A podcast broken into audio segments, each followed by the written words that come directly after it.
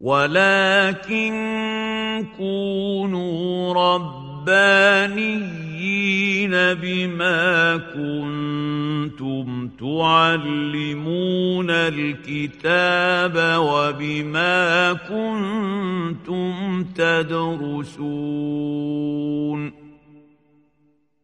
شيخ العمود وأهل العلم أحياء. شرح المغالطات المنطقية في علم المنطق. مع الشيخ أنس السلطان. المحاضرة الأولى. وقد انعقدت هذه المحاضرة يوم السبت بتاريخ الرابع عشر من أبريل عام 2018 من الميلاد الموافق السابع والعشرين من رجب من عام 1439 من الهجرة بعد صلاة المغرب بمدرسة شيخ العمود بحي العباسية محافظة القاهرة. بسم الله الرحمن الرحيم. الحمد لله رب العالمين والصلاة والسلام على سيدنا رسول الله محمد الصادق الوعد الأمين وعلى آله وصحبه وسلم تسليما كثيرا طيبا مباركا فيه إلى يوم الدين. اللهم لا علم لنا إلا ما علمتنا فعلمنا يا رب ولا فهم لنا إلا ما فهمتنا ففهمنا يا رب. اللهم زدنا من لدنك علما اللهم آمين. اللهم اغفر لنا ذنوبنا وإسرافنا في أمرنا وثبت على طريق الحق أقدامنا.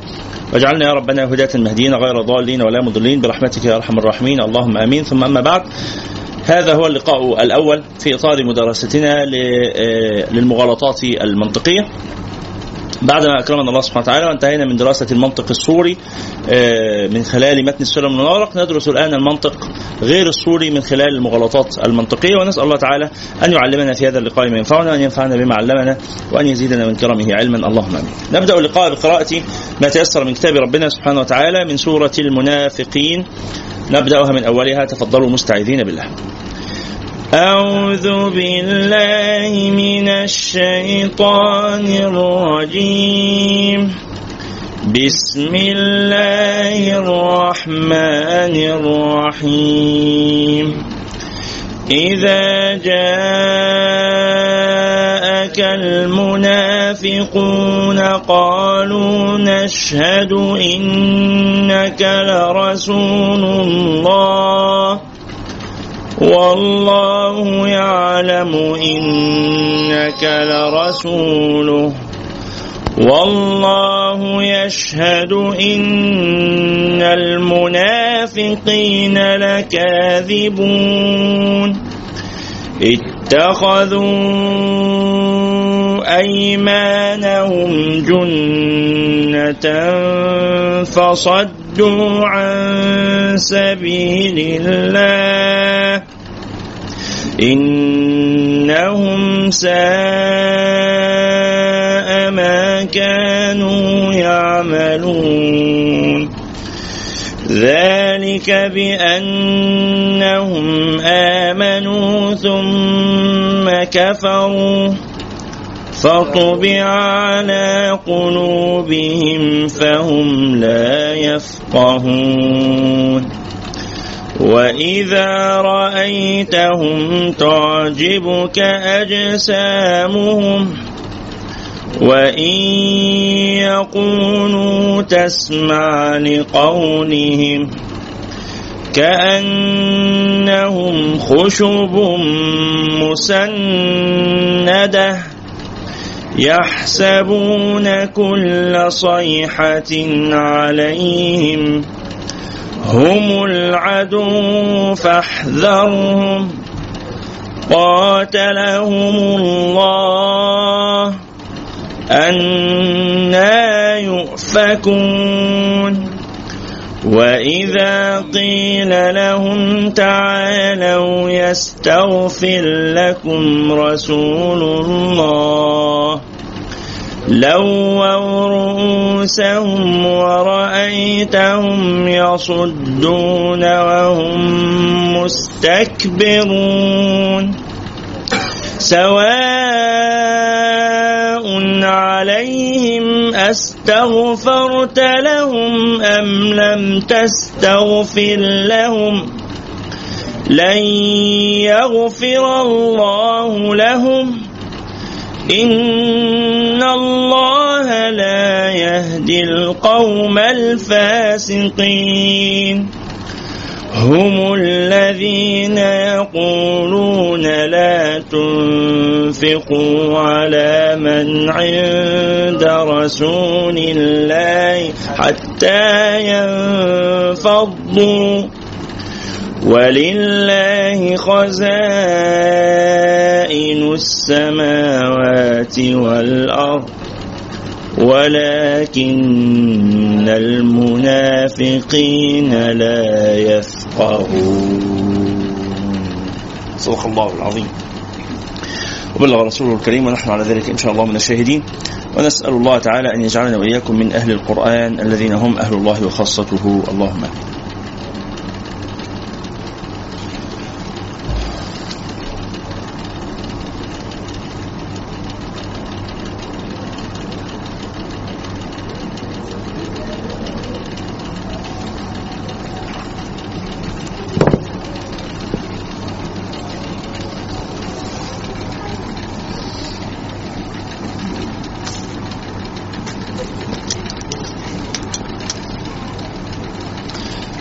بدأنا بسورة المنافقين لأنهم من أكثر الخلق الذين يستعملون المغالطات المنطقية في كلامهم بالحق بالباطل والزور والبهتان ويقولون الشيء ويقصدون ضده ويوهمونك بشيء وهم لا يريدونه ونحو ذلك. أه، وقد أه، بدأت قبل أن نبدأ المحاضرة بدأت معكم بسؤال قبل أن نتحدث في المغالطات المنطقية. قلت لكم أخبروني بالعلاقة بين المنطق والأمثال الشعبية. أحب أن أسمع بما أجبتم ثم نبدأ في المغالطات. نعم. آه حاضر نمشي بالترتيب. تفضل. آه الأمثال الشعبية جزئيات. آه حينما أجمع جزئيات مع الأخرى مع مثيلتها آه يتكون عندي صورة كلية عن أمر ما عن أمر ما داخل المجتمع. مثلا ما لا تشرح وهو المسمى؟ الزواج. وهو المسمى هذه العملية اسمها الانطلاق من الجزئيات إلى لا تجيب أنت. الانطلاق من الجزئيات إلى الكلي. بما يسمى هذا هذه العملية ما اسمها في المنطق؟ آه الاستنباط أو القياس. لا من الكلي إلى الجزء. ما تحكيليش قصة حياتك. أجب عن هذا السؤال. الانطلاق أنت كلامك كويس. آه. كلامك كويس. الانطلاق من ال... باقي سؤال بس صغير. الانطلاق من الجزئيات إلى الكلي ما اسمه؟ آه. ما اسمه يا شيخ؟ الاستقراء. فتح الله لك جزاك الله خير اتفضل يا سيدي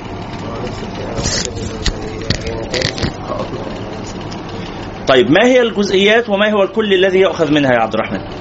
آه الجزئيات آه قد آه آخذ منها مثلا شيئا يخص المجتمع في شيء يدل على أنه مثلا عنده نقص معين في في التعاملات أو في العادات والتقاليد. اضرب مثال ماشي. آه في الجواز مثلا أجيب المثال اللي إحنا قلناه عن الجواز.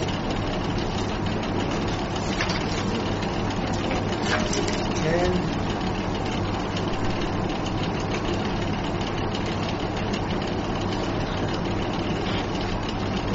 قول يا هشام. طيب هي الجزئيات من وجهة نظري هي أحوال الناس يعني الأمر الجزئيات هي أحوال الناس والكلي الكل هي القاعدة أو المثل نفسه اللي هو النتيجة يعني اذا المثل هو من قبيل الكليات أم من قبيل الجزئيات؟ المثل كلي مأخوذ من جزئيات، الجزئيات هي وقائع الناس وأحوالهم وحياتهم. طيب تفضل. اوجدت علاقه واحدة هي الأمثال الشعبية هي في المنطق هي مثل الدلالات اللفظيه الوضعية هي يعني مرة أخرى؟ هي, مثل الدلالة اللفظية الوضعية. يعني يقال يعني يقال لفظ وهو هو دل وهو دل على معاني بخلاف المشمش العلاقة بين الأمثال والمنطق هي العلاقة هي أن الأمثال من قبيل الدلالة اللفظية الوضعية. والمنطق يبحث في أنواع الدلالات ومن أنواع الدلالات التي يبحثها المنطق الدلالة اللفظية ومن الدلالة اللفظية آه الأمثال. خدتوا بالكم من العلاقة دي؟ إن المنطق بيبحث في الدلالة عموما ومن ضمن الدلالة اللي بيبحثها بيبحث في الدلالة اللفظية الوضعيه ومن ضمن الدلالة اللفظية الوضعيه اللي بيبحثها الأمثال. كويس. مشاركة جيد. مشاركة جيد. اتفضل. هو أنا الحاجة الأولى اللي هو الجزئيات والكليات من جزء معين مثلا في القاعده الكلية. الحاجة الثانية هي علاقة يعني التشابه ما بين الامثال والحجه الحجه في المنطق زي زي الجدل والخطاب يا جماعة يعني العلاقات اللي تكتبوها خلوا منها علاقات إبداعية شوية. يعني خلوا منها علاقات آه، بعيدة فعلا. مش لازم يبقى الكلام كله جاد كده. جزء من الإبداع إنك تقول كلام آه، فاهمين عايز أقوله إيه؟ جيب حاجة من الشرق وحاجة من الغرب وتوجد علاقة بينهم. زي إن العلاقة ما بين مثلا الراديو والمعلقة. ف... ف... تلف لفه بعيدة كده. فاهمين الاقصد؟ نعم كمل. العلاقة الثانية اللي هي الاثنين ليهم ليهم نتيجه أو ليهم معنى بس مشتركين آه، الأول العلاقة الأولانية كانت إيه؟ من الانطلاق من الجزء الكلي. العلاقة الأولى الانطلاق من الجزء إلى الكلي زي ما هم قالوا. إيه الجزء وإيه الكلي؟ الجزء المواقف نفسها الجزء المواقف والكلي هو المثل أو الحكمة. ماشي. الحاجة الثانية يعني المثل في في نوع اللي هي الحجج زي الخطابة والجدل. الاثنين نتيجة غير يقينيه زي المثل بالظبط يعني الح... ال- الخطابة أو الجدل مقدمات غير يقينية. زي المثل يعني مثل مش مش والأمثال هي كمان مق- مقدمات غير يقينية. يعني ممكن أستخدم الأمثال في الصناعات الخمس في آه، الحجة. الحجة. جميل. فتح الله لك. اتفضل. يعني قد المنطق باي معلومة عامة إن هو المعلومات دي جزئية من مسائل المنطق اللي هي. فتبقى الأمثال جزئيه ده غير اللي هم قالوه. فتبقى الأمثال الكلمات دي الحكم دي المقولات دي كلها جزئيات. فالمنطق بينظمها زي ما هو بينظم القضايا الحملية أو الشرطية أو ال... إلى آخره من الايه القضايا والجمل الخبرية. ممكن تستخدم في مقدمات الحجة تبقى حجج خطابية أو حجج جدلية. ماشي شكرا لك. اتفضل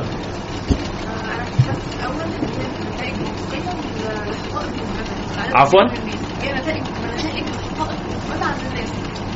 ال- الأمثال نتائج لحقائق مثبتة عند الناس. جيد؟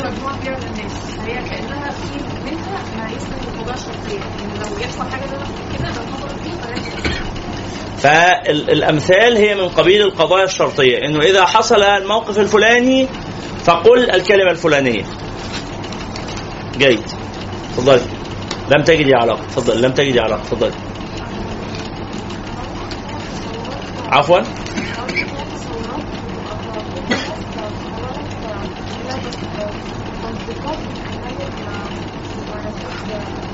والله إنه بتقول الأمثال الشعبية دي كانت تصورات. يعني إيه كانت تصورات؟ تصور إدراك المفرد. فهل الأمثال الشعبية دي مفردات؟ إزاي يقول عليها تصور؟ اشرحي لي يعني ساعديني أفهم. قولي مثال كده. مش مش لا مش مش يعني مش مثال بس يعني هي يعني حاجات عايزة تقولي إن كلمات ليست يقينية تحولت بالتكرار إلى يقينية. آه بقت ما بدل ما هي كانت الأول المفروض نظرية تحولت إلى ما يشبه الضرورية. بتعمل بيها. جيد جيد. أشكرك أشكرك جيد. اتفضل.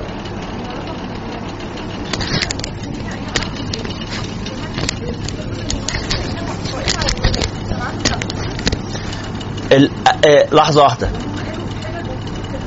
إيه البرهان يعني؟ الأمثلة دي براهين؟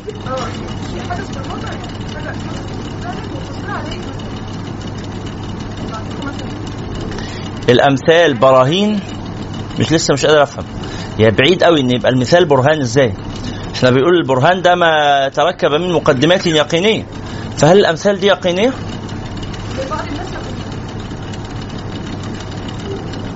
يقينا يقينا. اقلب القدرة على فمها تطلع القدرة لأمها يقينا. لبعض الناس لو حتى يعني يعني يقينا لو قلبت القدرة على فمها هتطلع البنت هتطلع طب ولو ما قلبتهاش على فمها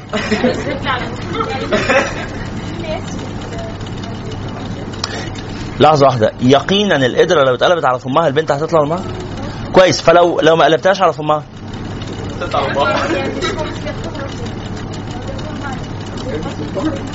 البنت زي أمها ماشي. البنت زي أمها.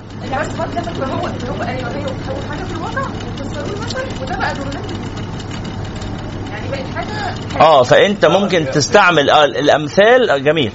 الأمثال أحيانا بتبقى ليها قوة يقينية عند الناس فأنت ممكن تستعملها في البرهان. تقول له مش. لو قلبت القدر على فمها تطلع بنت امها آه.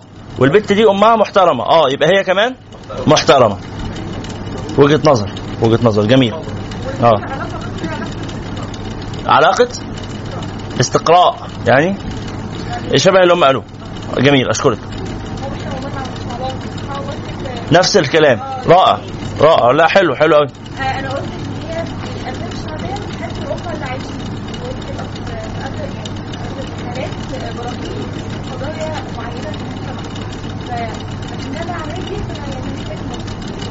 جميل.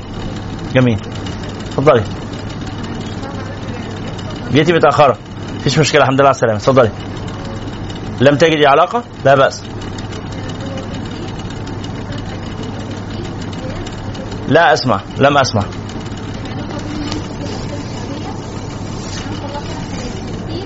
الإيه؟ التفسير؟ التمثيل يعني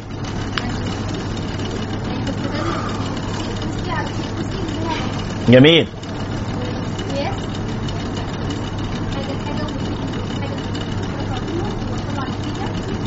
القياس هو هو التمثيل اسمه قياس في في أصول الفقه واسمه في المنطق تمثيل. فهو هو. فجميل يعني مشاركه جيدة. اللي بعده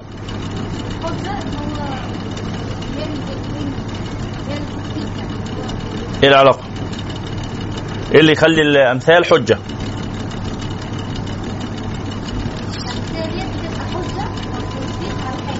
يعني تستخدم في عملية الحجاج في عملية النقاش أضعها في قياس تبقى مقدمته مثل ما ثم مقدمة ثانية وبعدين أوصل لنتيجة. جميل.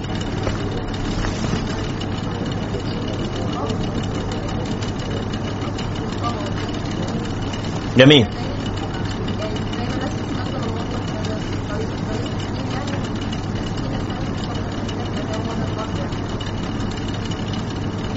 فايه ده بقى علاقته بالمنطق؟ ان في ناس بتستخدم الأمثال كوسيلة للتفكير. زي ما المنطق وسيلة للتفكير وسيلة لضبط الفكر فالأمثال أيضا أداة لضبط الأفكار. جيد. شكرا يا آلاء. مروة. آه سمية. سمية ومروة. سمية. آلاء مروة. سمية مفيش نظارة. دائما. طيب خلاص. وألاء ومروة لسه عندنا مشكلة هنبقى نحلها بعدين. خر- خرج- خرجنا بسمية. ألاء.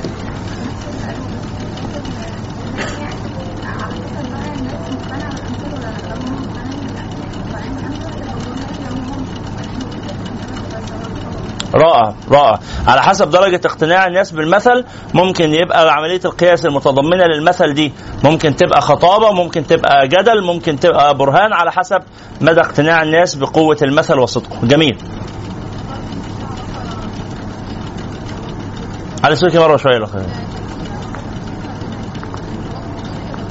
تمثيل لأنه انطلاق من جزئي إلى جزئي المثل جزئي والواقع اللي بيطبق عليها جزئية. أشكرك شكرا جزيلا. مونيكا. لم تجدي علاقة؟ نفس اللي هم قالوه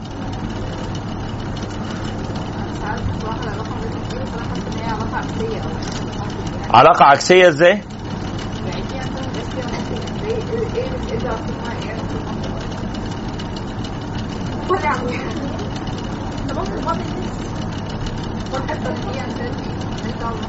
إيه مشكلتها مع المنطق؟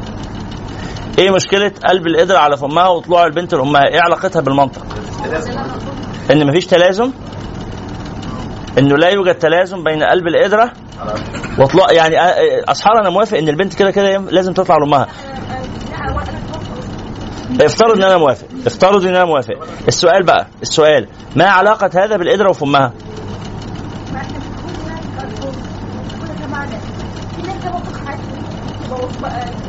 ماشي ماشي ماشي. لأنه هم أنا أنا موافق. هو مقتنع بالجزء الثاني من المثل. ملهاش أي معنى؟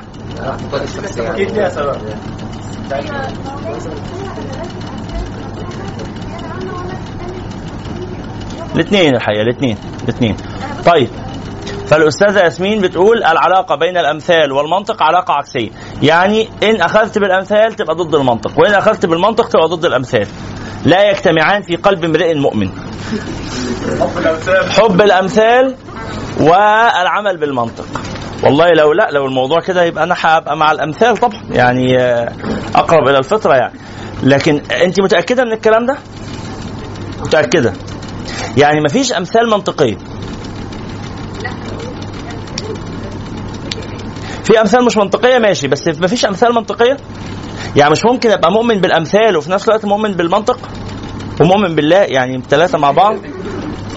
ولا في تعارض؟ يعني يا إما أبقى مقتنع بالأمثال الشعبية يا إما أبقى مقتنع بالمنطق؟ يعني لو أنا مقتنع مثلا إنه البلد اللي ما حدش يعرفك فيها اقلع واجري فيها أو أنا مقتنع مثلا بإيه؟ أنا اجري يا ابن آدم جري الوحوش غير رزقك لن تحوش. لو أنا مقتنع بهذه الفكرة أبقى إنسان مش منطقي؟ لأن المناطق بيقولوا إذا جريت جري الوحوش ستأكل كما يأكل الوحوش فلاقيني باكل غزلان في الآخر. يعني إيه رأي حضرتك؟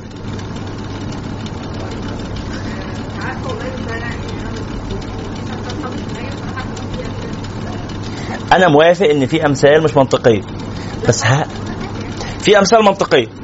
يعني ينفع أبقى مؤمن بالاثنين مع بعض بالأمثال وبالمنطق؟ ينفع حد يبقى مؤمن بالله وبالشيطان بيعبد الله والشيطان في نفس الوقت؟ ما ينفعش صح؟ لا يجتمعان هل بقى المنطق والأمثال نفس العلاقة كده؟ ده إن هو كلام زي كلام الناس يعني يعني ممكن نجري عليه أحكام المنطق؟ وممكن يطلع حاجات منه منطقية وحاجات غير منطقية. بس تبقى ما تبقاش العلاقة عكسية بقى. آه ساعتها ما تبقاش العلاقة عكسية دي مسألة تانية. طيب عظيم. أستاذة إيمان.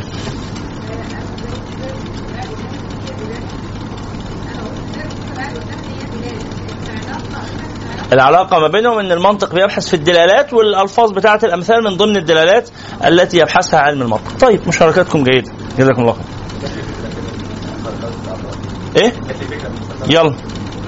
الشعبيه ممكن تكون تكون كل هي ان الناس بتعمل أو بتطلع مثلا فكده هي لو اخذنا كذا مثلا ممكن نطلع منه فكره معينه المجتمع بيفكر عظيم عظيم. طيب صلوا على النبي صلى الله عليه وسلم. بعد آه، المسألة دي تعالوا نرجع إحنا جت سيرتها عشان كان النهارده في درس في الأمثال قبل درسكم على طول. فتساءلت هل الأمثال دي لها علاقة بالمنطق ولا هي مخالفة للمنطق ولا ما إلى ذلك؟ فاللي قلته الحقيقة كلام حسن ووجيه وممكن نزود عليه كلام تاني لكن آه، مش ضروري. فنكتفي بهذا القدر ونبدأ الكلام عن المغالطات. خلاص مش ضروري. مش ضروري. أنا كان في إجابة الحقيقة نفسي كنت حد يقولها. من من نوعية الإجابات اللي بره الصندوق. يعني أنا عملت فضلت أقول يا أخوانا قولوا إجابة غريبة يعني قولوا إجابة مبتكرة كده مفتكسة. فكان مثلا إن حد يقول ان إن كل منهما يدرس في شيخ العمود مثلا. آه يعني مثل هذا. لا ما ده مش قالش ده مش قالش ده نوع من الذكاء الحقيقة ده, ده نوع من إيجاد العلاقات بين الأشياء التي يظن الناس أنها غير مرتبطة. فتقول لا ده كلاهما بيدرسوا الشيخ العمود ده كلاهما بيدرسوا أنس ده كلاهما مثلا آه، بيستخدموا المصريين ده كلاهما آه، يعني في أوجه شبه كتير قوي. كلاهما إيه؟ كلاهما جبناه من الواقع نظرنا في الواقع وقلنا مثال ونظرنا في الواقع وكتبنا المنطق. يعني آه، وهكذا. لكن طبعا مشاركاتكم كلها رائعة. نرجع تاني نتكلم عن المغالطات. يعني إيه مغالطات؟ لفظ المغالطات مأخوذ من الغلط. والغلط لفظ معناه الخطأ. غلط أي خطأ أخطأ. وفلان كثير الغلط يعني كثير الخطأ. فالغلط معناه الخطأ. طيب.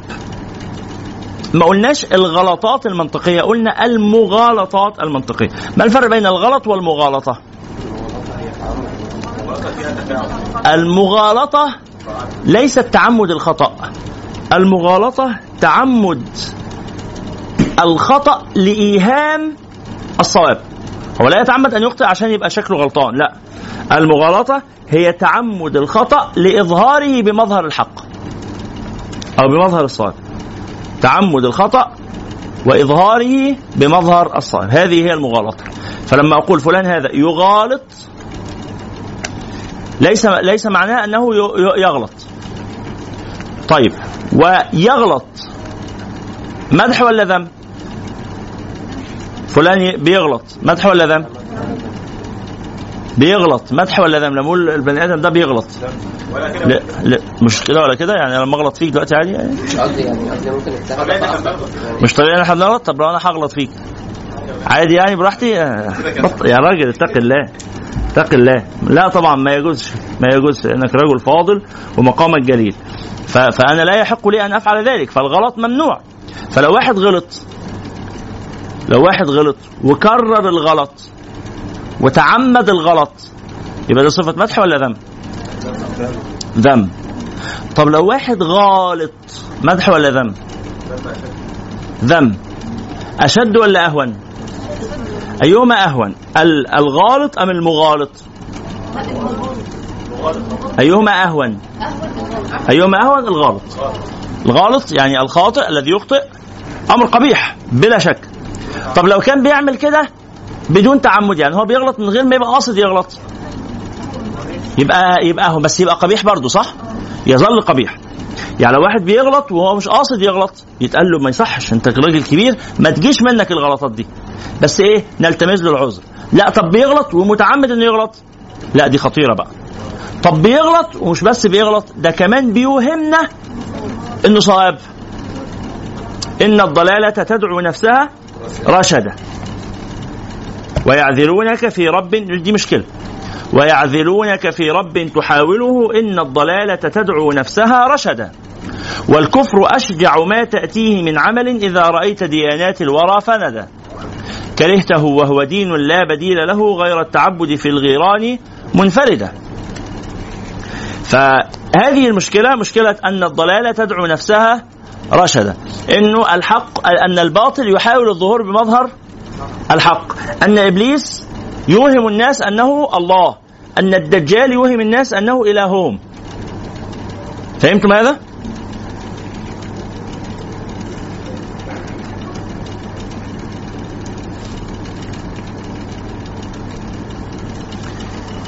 إبليس آه، بتاع ده الدجال اللي هو آه، آه،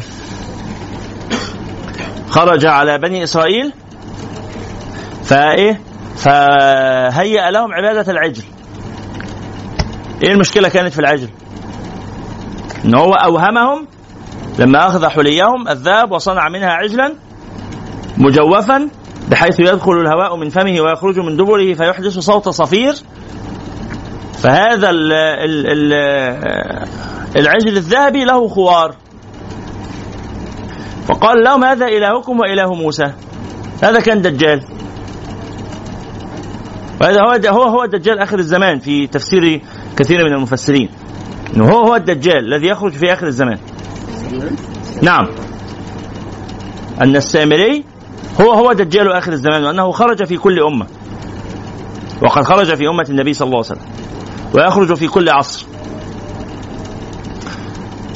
آه، خرج أيام عمر بن الخطاب. في أواخر خلافة عمر بن الخطاب. وبداية خلافة عثمان خرج. وعاود الخروج مرات كثيرة. ف ومن من يعني مما يستدلون به على ذلك أن آه، سيدنا موسى عليه السلام لما رجع غضبان آسفا قال يعني بئس ما خلفت آه، خلفتموني. في, في بعد اعجلتم أمر ربكم وألقى الألواح وأخذ برأس أخيه يجر إليه. قال يا ابن أمة آه قال يا ابن أم لا تأخذ بلحيتي. وقال يا ابن أمي روايتان لا تأخذ بلحيتي ولا برأسي. إني خشيت أن تقول فرقت بين بني إسرائيل ولم ترقب قولي إلى آخره. قال فما خطبك يا سامري؟ قال بصرت ما لم يبصروا به؟ فقبضت قبضة من أثر رسولي فنبذتها وكذلك سولت لي نفسي قال فاذهب. سيدنا موسى. هيلاقي راجل كافر يدعو إلى الكفر ويخلي الناس يعبدوا أصنام ويقول له اذهب. يعني ده مش متناسب مع شخصيته وادائه ده, ده الراجل يعني كان بيتخانق مع واحد زقه وقتله. وبعدين أخوه أخوه مسكه من راسه وشده. وبعدين ده يقول له اذهب. غريبة الصراحة. قال اذهب فإن لك في الحياة أن تقول لا مساس وإن لك موعدا لن تخلفه. يعني إيه؟ جاي لك يوم. جاي لكم بس أنا أنت نهايتك مش النهارده فأنا مش مسموح لي إن أنا أنهي حياتك النهارده. أنت جاي اختبار لبني إسرائيل وفشلوا. يلا كتر خيرك. جهدي وراح أما أقعد أشتغل معاهم تاني وأنت توكل على الله. شوف لك ناس تانيين تشتغل عليهم. وراح ورجع تاني بعدها لأقوام آخرين ولا يزال يأتي في كل زمان وهو يعني يحسب أنه موجود بيننا الآن. آه، ليس في هذه القاعة يعني. ليس في هذه القاعة. لكن موجود يعني في الشارع ربما تشوفه. وهذه هذه فتنته إنه ما, ما الناس ما بتعرفوش وما تاخدش بالها منه. إيه؟ ربما. ربما. نعم نعم. في مصر.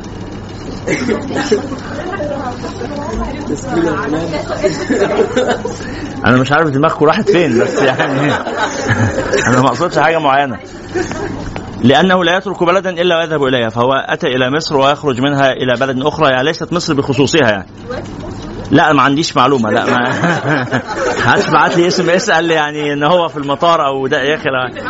أو ما لا ما عنديش معلومة ما عنديش معلومة لكن هو لا يترك بلد يذهب إليه. فهو يعني إن ما كانش في مصر النهارده فهيبقى جاي بكرة بعد أسبوع بعد يعني مش هتعدي سنة غير ويكون هنا يعني.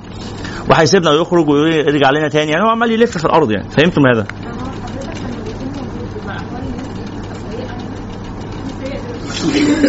زينا كده. المهم صلوا على النبي. فيبقى اذا في عندي فرق ما بين الغلط بدون تعمد وما بين الغلط. بمعنى إيه؟ الخطأ. هو الخطأ ممكن يبقى بتعمد يعني ممكن واحد يخطئ متعمدا. آه طبعا ممكن ممكن. بس في هذه الحالة لن يسمى لا يسمى مخطئا. إنما يسمى خاطئ. لا يكون مخطئ. المخطئ معذور. إنما يكون خاطئ. خاطئ يعني فعل الخطأ وهو إيه؟ قاصد له وهو عالم أنه خطأ. هذا خاطئ بخلاف الآخر المخطئ. يبقى في حاجة سيئة اسمها المخطئ. صح ولا إيه؟ المخطئ ده من صفات النقص. الخطأ من صفات النقص. فالمخطئ فيه منقصة لكن منقصة أسوأ منها الإيه؟ الخاطئ. منقصة أسوأ منها بقى المغالط بقى. المغالط. الذي يفعل الصواب الذي يفعل الباطل ويحاول إيهام الناس أنه صواب. عظيم. المغالطات المنطقية. إيه بقى؟ فهمت المغالطات خلاص. إيه المنطقية دي؟ يعني الأمور المخالفة لقواعد علم المنطق. المخالفة عمدا لقواعد علم المنطق. المغالطات المنطقية هي الاستدلالات هي الاستدلالات المخالفة عمدا لقواعد علم المنطق.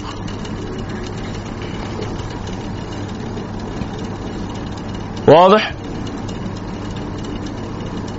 هل كل من يقع في مغالطة منطقية بالضرورة هو مغالط؟ لا. لا. ربما يقع في المغالطة المنطقية خطأ. وهو مش واخد باله. بس سموها مغالطات منطقية وما سموهاش غلطات منطقية. ليه؟ لماذا سميت المغالطات المنطقية بالمغالطات لا بالغلطات؟ سؤال مهم. لبيان مدى قبحها أو شدة قبحها للتشنيع على فاعلها. إنه مش مجرد عنده غلطات منطقية فيقوم يهون منها. فهمتم هذا؟ يبقى للتشنيع على فاعلها. حتى لا يقول إنها غلطات منطقية. نقول لا هي ليست غلطات إنما هي مغالطة. مغالطة. مفاعلة. تعمد للغلط وتعظيم له. طيب لماذا ندرس المغالطات المنطقية؟ المغالطات المنطقية تنتمي إلى علم جديد اسمه علم المنطق غير الصوري. علم المنطق غير الصوري. يعني إيه المنطق غير الصوري؟ إحنا عارفين المنطق الصوري اللي هو المنطق الأرسطي أو المنطق القديم. لماذا سمي بالمنطق الصوري؟ لأنه يعتني بالصورة مش بالمادة. بيعتني بالأشكال خلاص؟ يعتني بالصورة لا بالمادة. ولذلك قال لك المادة دي مسؤوليتك انت. قال ورتب المقدمات ها؟ ورتب المقدمات وانظرا ها؟ صحيحة من فاسد مختبرة. إذ قيل إذ قيل إذ قيل إذ قيل كم مزيف؟ صحيحة ها؟ لأجل كون فهمي قبيحة. ثم قال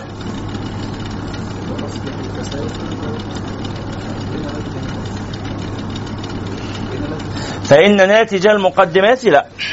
هي صح بس إذ قيل كم مزيف صحيحة دي خطأ مش هذا موضعه. قال ورتب المقدمات وانظرها صحيحة من فاسد مختبرة فإن لازم المقدمات بحسب المقدمات آتي.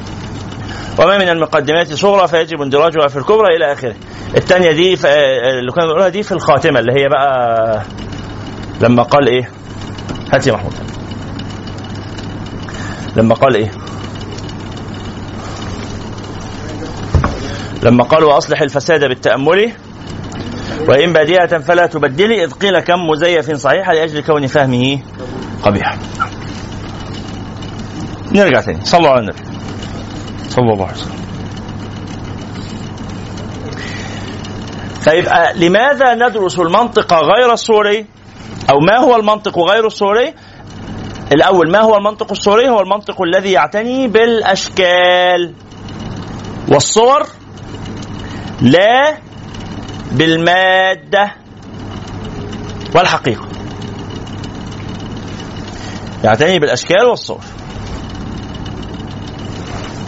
خلاص؟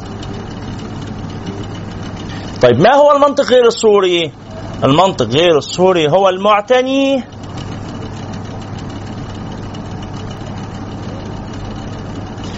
بالمادة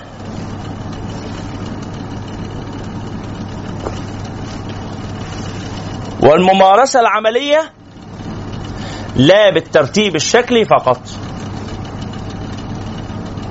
معتني بالمادة والممارسة العملية لا بالإيه؟ بالتأصيل الشكلي فقط.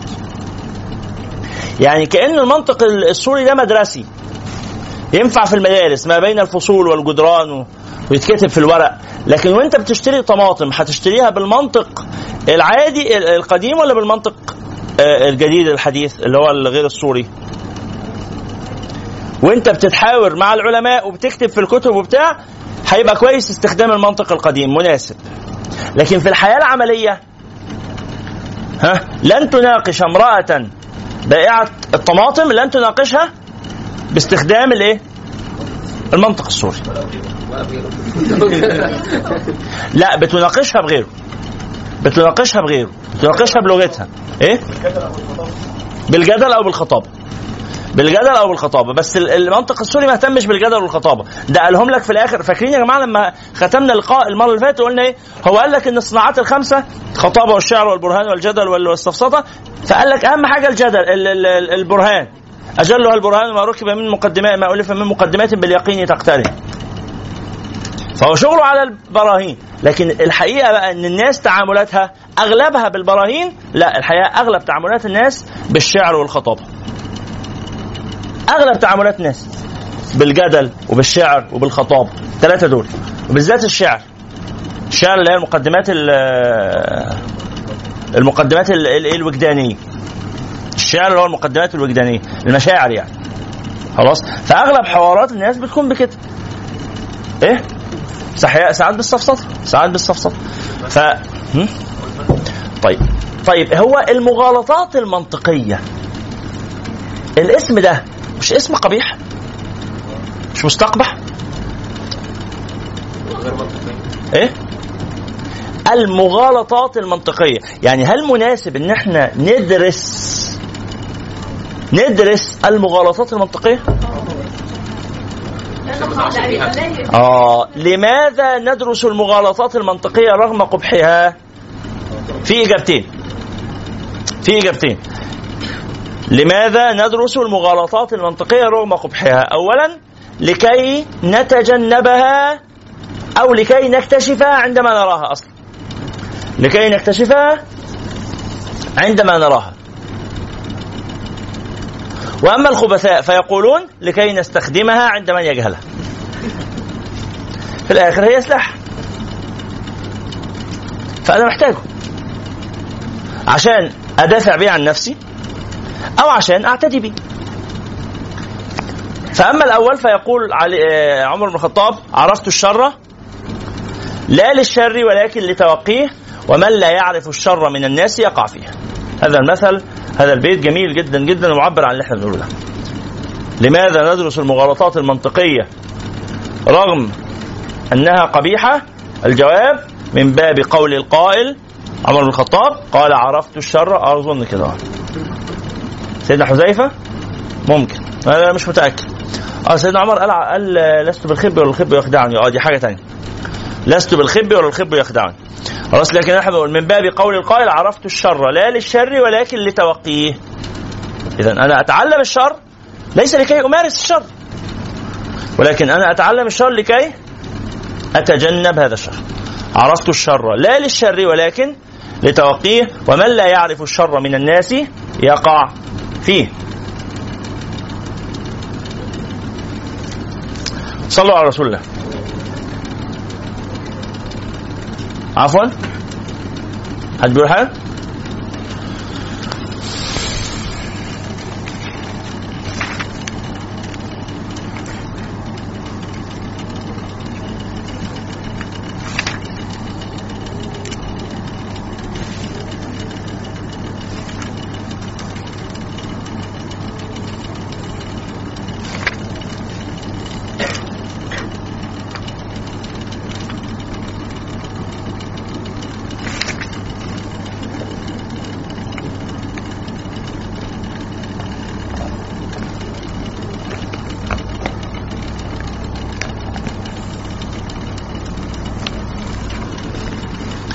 عظيم صلوا على النبي صلى الله عليه وعلى آله وصحبه وسلم. اذا إحنا جاوبنا على مجموعة من الأسئلة النهارده أو لغاية دلوقتي قلنا ما هي المغالطات؟ ما تعريف المغالطات؟ من الناحية اللغوية ومن الناحية الاصطلاحية عرفناها لغويا وعرفناها عرفنا المغالطة لغويا واصطلاحيا ثم انطلقنا إلى أهمية دراسة الإيه؟ المغالطات لماذا ندرس المغالطات؟ آه، الأول بي- بينا بعد بعد أن بينا ما هي المغالطات بينا قبح المغالطات ثم قلنا لماذا ندرسها رغم أنها قبيحه هذه الأسئلة الثلاثة التي أجبنا عنها حتى الآن. قلنا حاجة ثانية تمام. نبدأ على طول نتكلم في المغالطات. إحنا نستعرض النهارده عدد من المغالطات على قد ما يسمح وقتنا ونكمل المرة اللي جاية. بس من المرة اللي جاية بقى آه، هنبدأ ن- يعني نعرض عشان نكون عدينا يعني على شوية مغالطات كده نعرض بعض الفيديوهات أو نقرأ بعض المقالات وأقول لحضراتكم وإحنا قاعدين في اللقاء استخرج من هذا الذي مشهد الذي رأيته في في الحوار التلفزيوني أو في غيره استخرج منه مغالطة واذكر اسم هذه المغالطة. خلاص؟ أول مغالطة معنا اسمها مغالطة المصادرة على المطلوب. ودي من أشيع المغالطات التي يفعلها الناس. المغالطة آه، المصادرة على المطلوب وساعات يسموها الاستدلال الدائري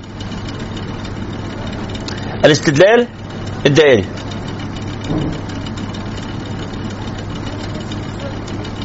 طبعا.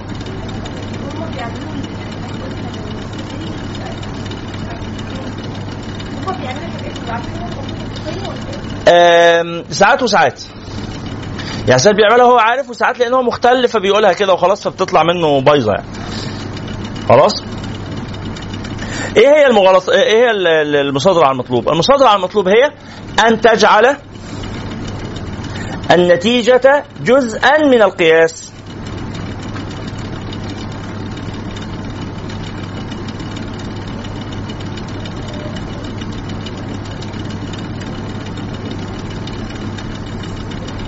يعني أن تجعل ال- النتيجة جزء من القياس.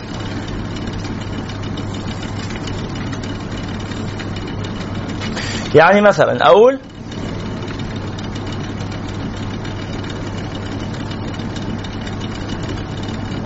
إطلاق السجناء حرية والحرية مرغوبة. اذا إطلاق السجناء مرغوب. أين المغالطة؟ إنه إطلاق السجناء هي هي الحرية. إيه الدليل اللي أنت قدمته؟ أنت المفروض بتقول القياس عشان تستدل صح؟ أنت عايز تستدل على إيه؟ على إنه إطلاق السجناء مرغوب. انت معايا؟ عايز تستدل على إنه إطلاق السجناء مرغوب. كيف تستدل على إنه إطلاق السجناء مرغوب؟ تقول إطلاق السجناء حرية والحرية مرغوبة. اذا إطلاق السجناء مرغوب. كأنك قلت إيه؟ بما أن إطلاق السجناء مرغوب اذا إطلاق السجناء مرغوب. هو هو. أنا بلعب في الاشكال في, في أجيب مترادفات بس. مش مش مش هو مش إطلاق السجناء مرغوب آه. اذا إطلاق السجناء مرغوب فهمتوا هذا الكلام لو قلته بالشكل ده يبقى سطحي. لو قلت لو قلت كده إطلاق السجناء مرغوب لأن إطلاق السجناء مرغوب لو قلت كده يبقى أبقى عبيط. لكن لما أقول إطلاق السجناء مرغوب لأن إطلاق السجناء حرية والحرية مرغوبه أبقى بستعبط. والناس تحب اللي بيستعبط ما يحبوش العبيط. هي دورية هي هي. هو أنا قلت نفس الكلمة صح؟ أنا قلت نفس الجملة نفس المعنى هو هو. بس مرة قلته بشكل عبيط ومرة قلته بشكل استعباط. فلما قلته بشكل استعباط بقى شكله كان يبدو حلو. أيوه. لأن هو استعباط. ما هو الاستعباط كده. إن هو يبدو حلو. كلام؟ تقعد تفكر كده تتأمل؟ إيه ده؟ ده عبيط عادي يعني ما فيش مشكلة. طب أنا ليه ليه عجبني؟ لأنه لعب بالألفاظ. فهمتوا؟ لف دايرة. لف دايرة. زي مثلا لما أقول إيه؟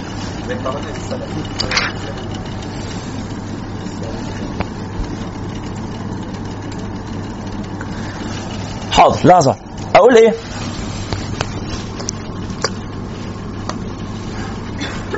أحمد صادق ما الدليل على أن أحمد صادق؟ أنني لا أكذب وإذا كنت لا أكذب وأنا أقول أنه أحمد صادق إذا أحمد صادق ده ممارس. ها؟ والله ما هو لحظه واحدة بس آه، أنا عمري كذبت عليكم؟ أنا عمري كذبت عليكم؟ لا. طالما أني لا أكذب عليكم اذا أنا صادق. وبما ان أنا صادق فأنا لما أقول إن أحمد صادق يبقى أحمد هو كمان صادق. يبقى أي كلام هيتقال يبقى صح. حتى ولو كان هذا الكلام مخالف للمنطق أو ليس عليه دليل.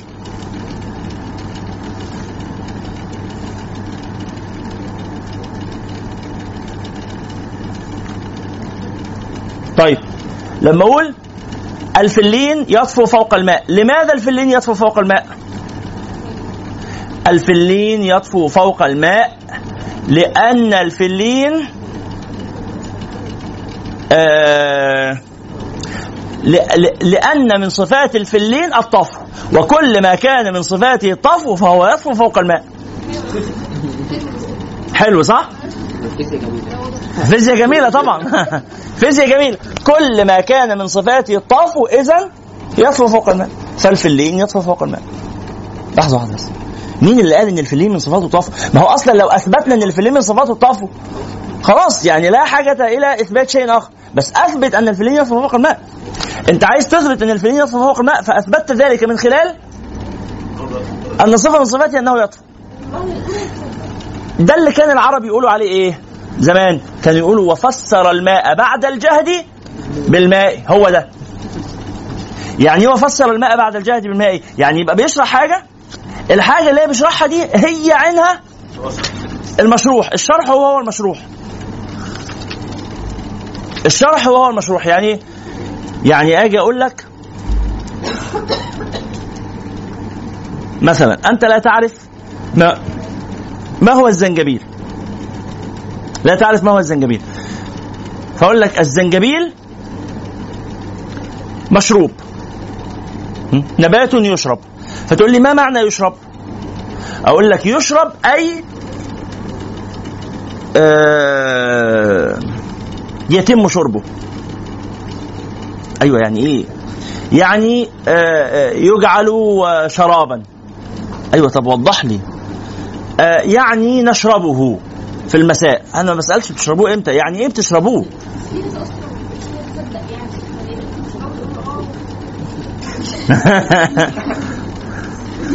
شكرا جزيلا.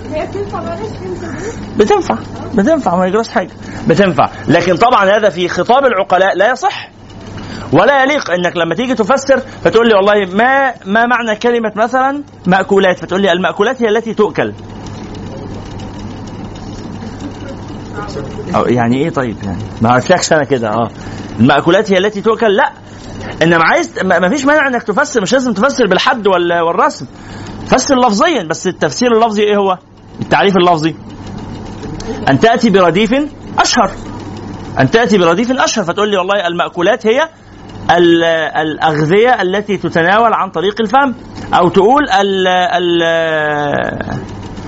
الأشياء التي تؤخذ عن طريق الفم على سبيل التقوي مثلا إيه؟ كل ده إيه؟ كل ده ما هوش أنا كده بفسر. تقول لي المأكولات هي الأغذية.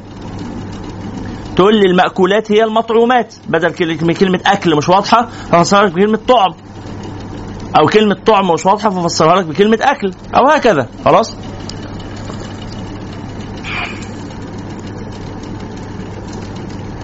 طيب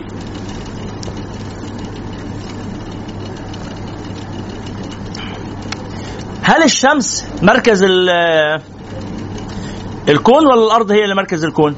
طبعا الأرض هي اللي مركز الكون. ما الدليل على ذلك؟ أن الأرض ثقيلة والشمس خفيفة.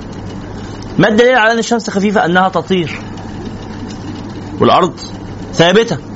ألا ترون الشمس تطير؟ ترونها ولا لا ترون؟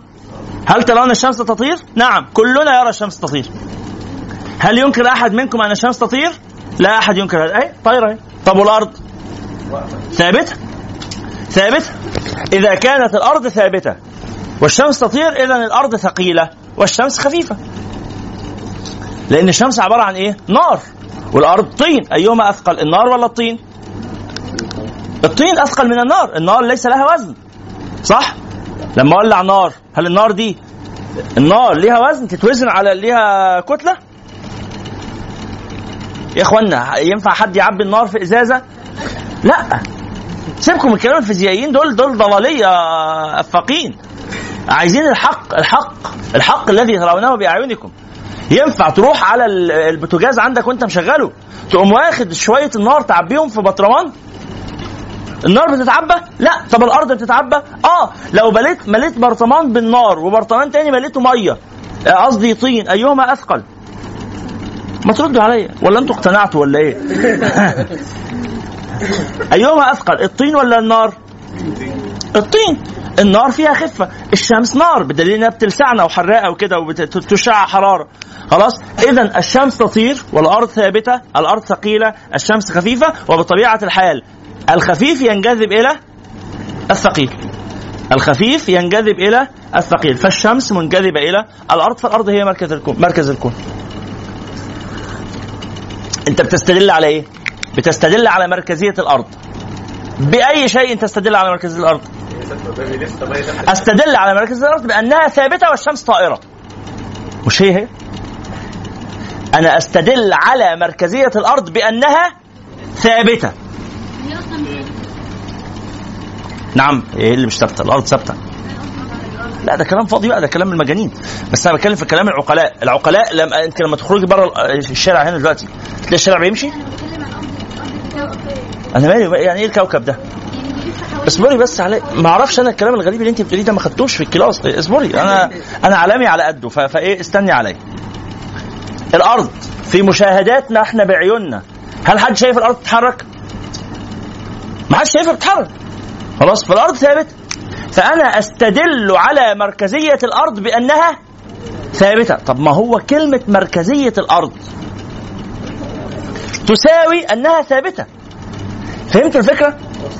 يعني كلمة الأرض مركز الدنيا تساوي الأرض ثابتة لأن لأن المركز ثابت مركز الأشياء ثابت. ينفعش يبقى مركز ومتحرك ما ينفعش يبقى مركز ومتحرك. هتقول لا والله ده الشمس ما هي مركز للأرض والشمس بتتحرك عشان في مركز آخر. عملية بقى الايه الحركة المركبة بتاعت الفيزيائيين. كله كلام فاضي. إحنا بنتكلم في الحق.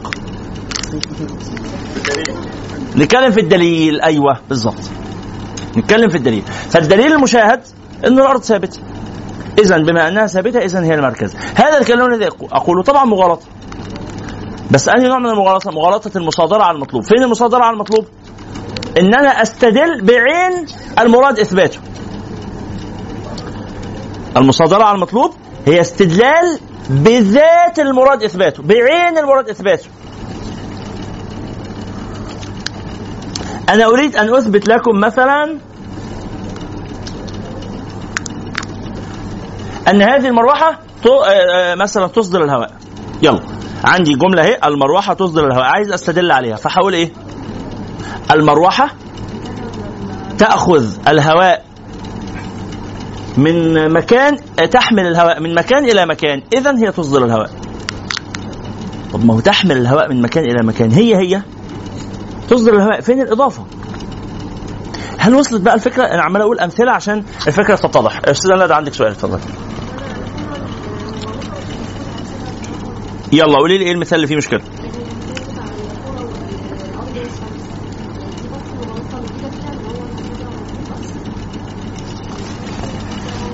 إيه؟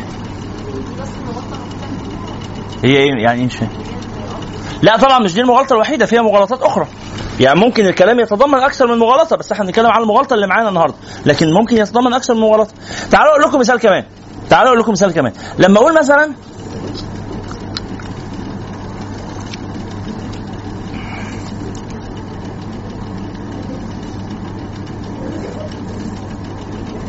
يحرم إزهاق يحرم قتل النفس لأن قتل النفس لا يجوز. لأن الانتحار لا يجوز. يحرم قتل النفس. إيه الدليل على إنه قتل النفس حرام؟ أن الانتحار لا يجوز. لا يا راجل. عملت أنت إيه كده؟ بدلت الألفاظ. بدل قتل النفس خليتها الانتحار؟ وبدل حرام خليتها لا يجوز. فتقول لي ما الدليل على أن قتل النفس حرام؟ الدليل على أن قتل النفس حرام هو أن الانتحار لا يجوز. هل هذا دليل؟ يبقى أنا جعلت الدليل هو عين المستدل عليه. صح؟ جعلت الدليل هو عين المستدل عليه. لما أقول حاضر أه، اتفضل اتفضل. هو قتل النفس غير الانتحار يعني قتل النفس دي حاجة عامة والانتحار هو قتل قتل نفسي يعني الواحد. ق- لا لما أقول النفس قتل النفس مش معناه النفس مطلقا. قتل النفس يعني قتل نفسي أنا. قتل النفس زي ايذاء النفس كده مش مش النفس مش اسم جنس طيب لما أقول مثلا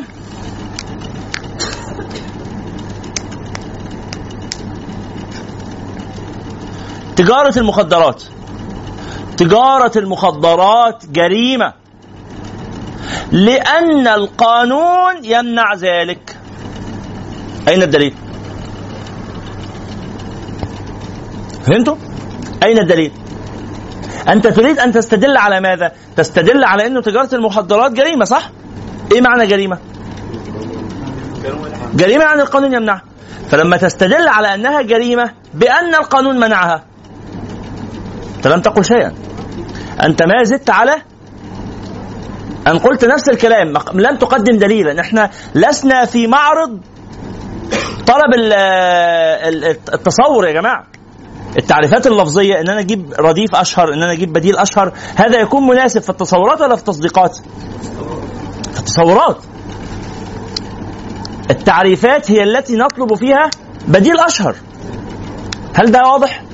يعني أنا مش فاهم يعني إيه جريمة؟ فتقول لي جريمة يعني نص القانون على منعها. آه كده مفيش مانع.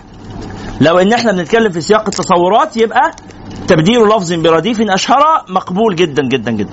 لكن لو بنتكلم في سياق التصديقات هل تقبل الت- التعريفات اللفظية؟ لا لا تقبل. لأن أنا عايز دليل مش عايز تعريف. أنا فاهم يعني إيه جريمة.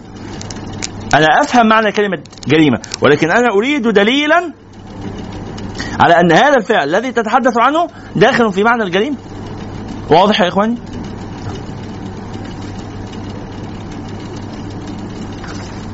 يلا من عنده سؤال؟ تفضلي إيه؟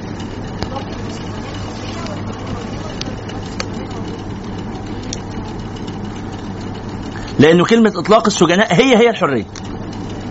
إطلاق السجناء حرية أيوه إطلاق كلمة إطلاق السجناء تساوي حرية.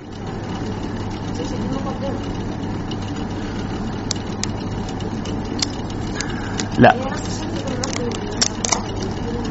عشان هو نفس الشكل فهي مغالطة.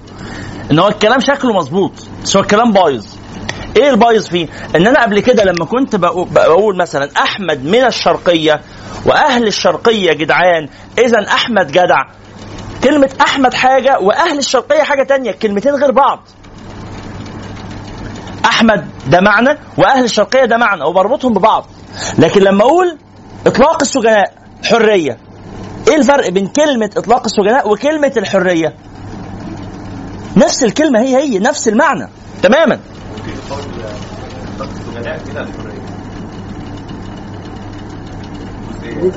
ممكن. ممكن. آه، بالتدخل ده ممكن. أنا مش عايز نناقش الأمثلة. خلاص إذا استوعبت بقية الأمثلة خلاص كفاية. طيب أقول لك مثلا آخر مثال هقوله في المغالطة دي. لما أقول ال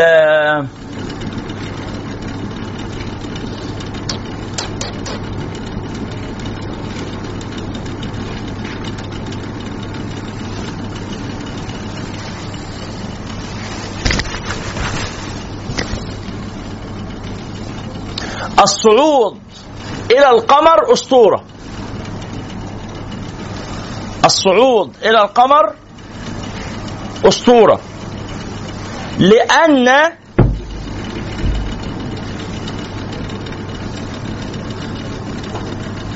مغادرة الأرض مستحيلة. الصعود إلى القمر أسطورة. ما الدليل؟ أن مغادرة الأرض أسطورة. آه، أن مغادرة الأرض مستحيلة. دلوقتي مغادرة الأرض مستحيلة. مش هي هي. الصعود إلى القمر أسطورة؟ مش هو هو نفس المعنى؟ مش هي هي؟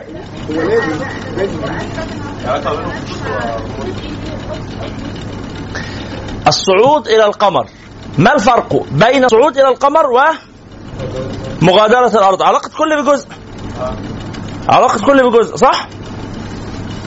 فأقول الصعود إلى القمر أسطورة.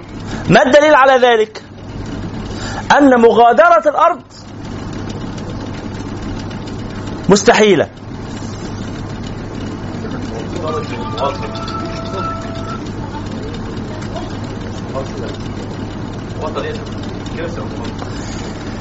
مغالطة ليه؟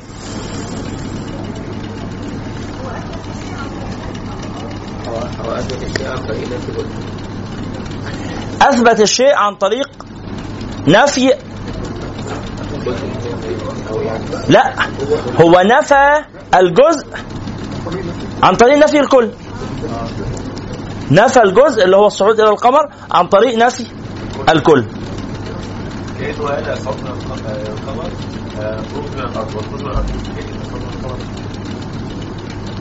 ممكن ممكن معك حق.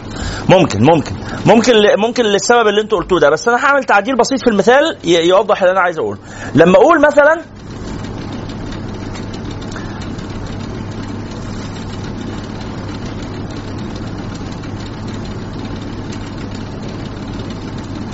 الصعود إلى القمر أسطورة لأن القمر غير قابل للصعود إليه. لأن القمر غير قابل للصعود إليه. كده بقت مغالطة. اللي فاتت كانت تنفع قياس. هقول لك اللي فاتت كانت تنفع ليه. حاضر واحدة.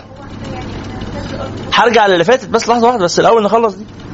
لما أقول الصعود إلى القمر أسطورة لأن القمر غير قابل للصعود إليه. دي كده إيه؟ مغالطة المصادره على المطلوب. ليه؟ لأنك أقمت الدليل ب... لأنك استدللت بعين المستدل عليه. أنت تحاول الاستدلال على ماذا؟ ما المستدل عليه هنا؟ المستدل عليه هو استحالة الصعود إلى القمر. هذا هو المستدل عليه. استدللت عليه بماذا؟ بأن القمر غير قابل للصعود إليه. فإيه الفرق بين غير قابل وبين مستحيل؟ هي هي. اذا هذه مصادرة على مغالطة منطقية اسمها المصادرة على المطلوب. طيب المثال اللي كان قبله بقى ليه آه، فعلا مش مغالطة؟ لأني لما أقول لما البعض مقتنع بأن الصعود إلى القمر ممكن مثلا فأقول لا اعلم أن الصعود إلى القمر نوع من أنواع مغادرة الأرض. انتبه إلى هذا. القمر ده ما هوش جزء من الأرض. الصعود إلى القمر من مغادرة الأرض. ومغادرة الأرض مستحيلة. هاثبت دي لوحدها واثبت دي لوحدها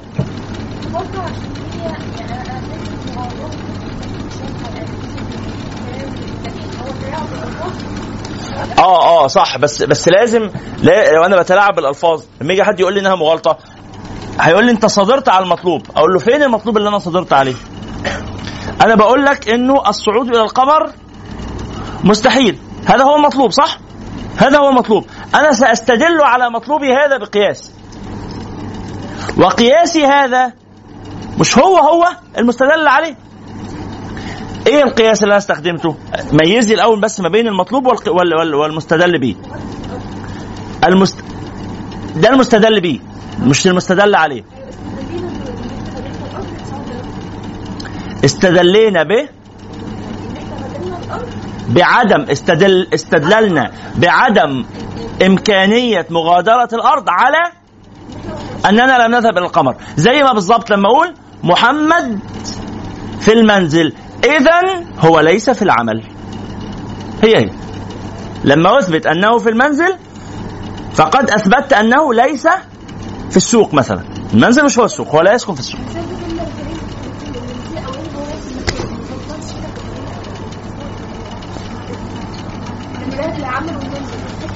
لما أقول إنه لا يمكن لا يمكن مغادرة الأرض إذا اثبتت أنه لا يمكن مغادرة الأرض فهذا يعني أننا لن نصعد إلى القمر.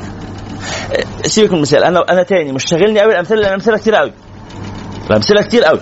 هنولد أمثلة وإحنا قاعدين وكل حاجة فإذا مثال يعني ما ما استوعبناهوش قوي نفوته بس الفكرة إن إحنا نكون فهمنا القاعدة، إيه القاعدة؟ أن المصادرة على المطلوب هي الاستدلال بعين المستدل عليه. فأجعل المستدل به هو هو المستدل إيه؟ عليه هي دي الايه؟ اللي هو ده الاستدلال الدائري أو المصادرة على المطلوب.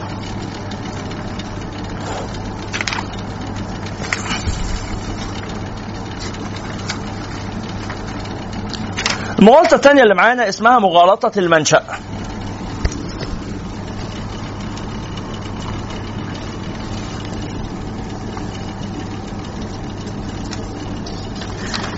إيه مغالطة المنشأ؟ مغالطة المنشأ هي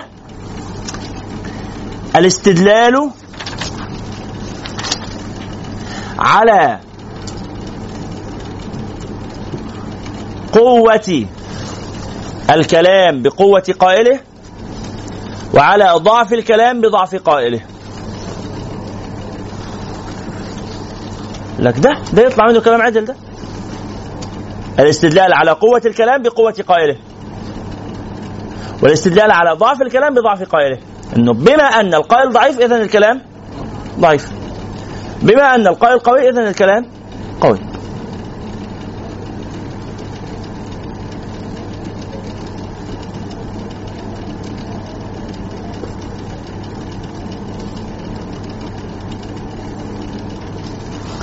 وهذا واضح جدا وأجلى من أن يتم ذكره وتوضيحه.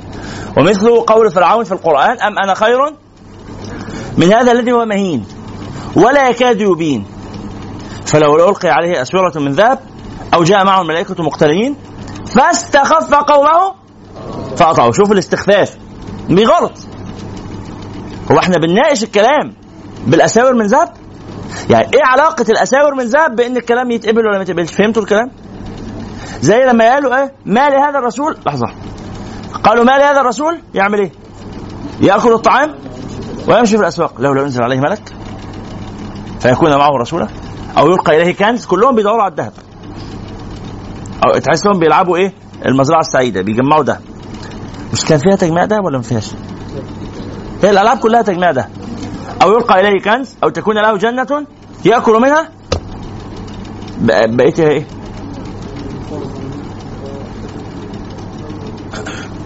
أو آه وقال الظالمون إن تتبعون إلا رجلا مسحورا. ده كلام فاضي يا عم. ده معهوش أساور ده معهوش ذهب معهوش ياقوت مرجان. فاذا هو يستدل بضعف وقالوا قالوا يا شعيب ما نراك اتبعك إلا الذين هم اراذلنا بادي الرأي وما نراك لكم علينا من فضل بل نظنكم كاذبين. خلاص؟ نفس الكلام ده قالوه على نوح قالوه على كل. قالوا إيه؟ في حاجة؟ قالوا يا لا قالوا يا شعيب ما نراك اتبعك إلا الذين هم اراذلنا في آية شبهها على سيدنا نوح. لما قالوا له اطرد ال- الناس اللي معاك دول قال ما أنا بطارد الذين سورة هود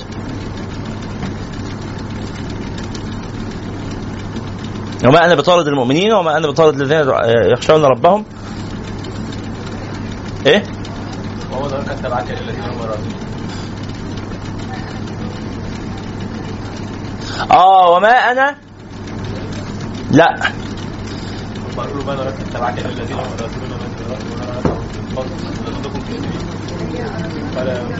أراذلنا بادئ الرأي بس أقولها إيه؟ إيه أراذلنا بادئ الرأي دي أقولها إيه؟ أيوة ما نراك اتبعك صح كده ما نراك اتبعك إلا الذين هم أراذلنا بادي الرأي وما نراك لكم علينا من فضل بل نظنكم كاذبين بالضبط فالشاهد إنه هي نفس نفس المشكلة اللي هي مشكلة إيه؟ بيسموها مغالطة المنشأ. إنه هذا ال- ال- المتكلم يرفض الكلام من غير أن ينظر في الكلام إنما ينظر إلى صاحب الكلام. ولذلك قالوا إيه؟ لا تنظر إلى من قال ولكن انظر إلى ما قيل. لا تنظر إلى من قال مش مهم. ولذلك قالوا الحكمة ضالة المؤمن. أن وجدها فهو أحق الناس بها. انت بتدور على الحكمة. ولذلك قالوا في المثل الشعبي خذوا الحكمة من أفواه المجانين. يكشي يكون اللي بيتكلم ده إيه؟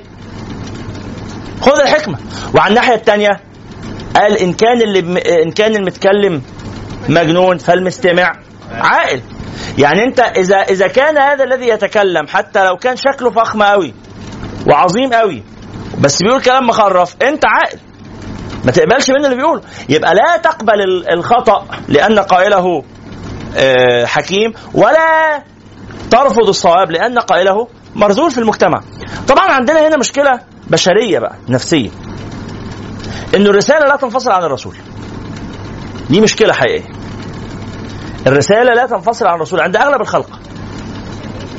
يعني إيه الرسالة لا تنفصل عن الرسول؟ يعني أنا غصب عني بلاقيني ببص على شكل اللي بيكلمني. ما بنتبهش ما بفكرش في الكلام. يعني أنا لو جي أنا لو, لو تخيلوا حضراتكم وأنا قلت المثال ده قبل كده كتير.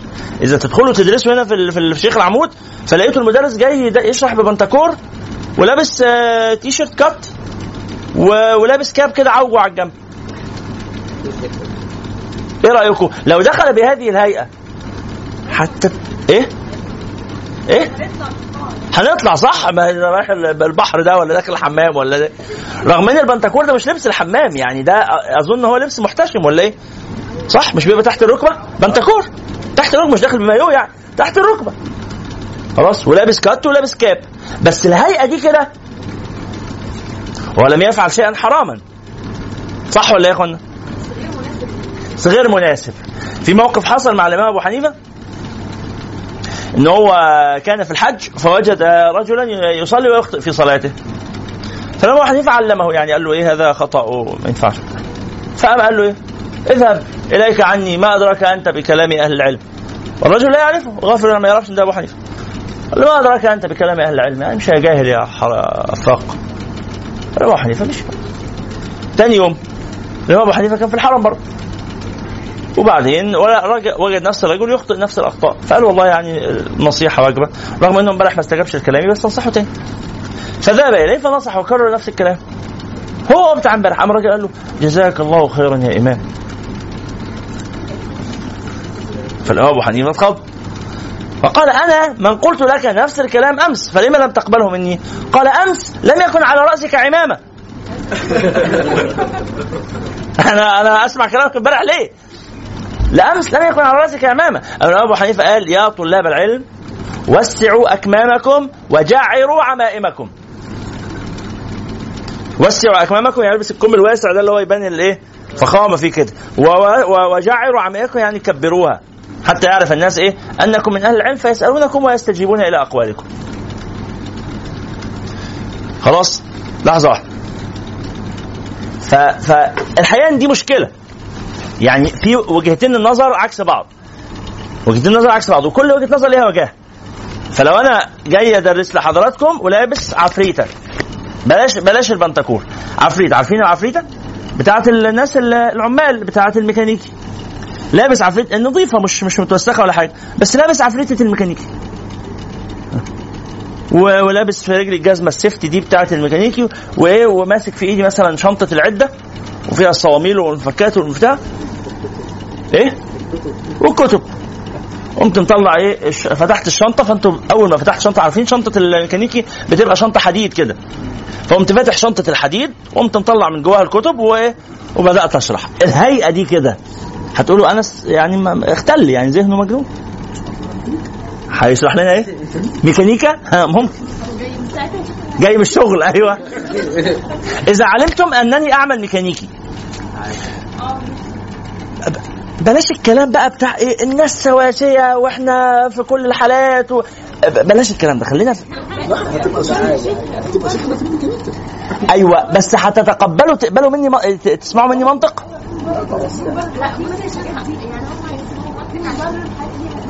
لحظة واحدة لحظة واحدة.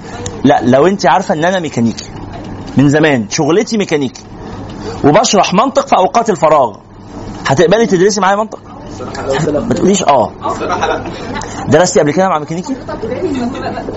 تركت مفيش قبل كده ميكانيكي؟ قابلت قابلتيه بيشرح منطق لو حضرتك لو الميكانيكي ده أصلا دارس على جنب حاجات داخل ضرب علوم بعدها هتقولوا عليه إيه؟ يا حبة عيني دارس بس إيه؟ سبع صنايع والبخت ضايع.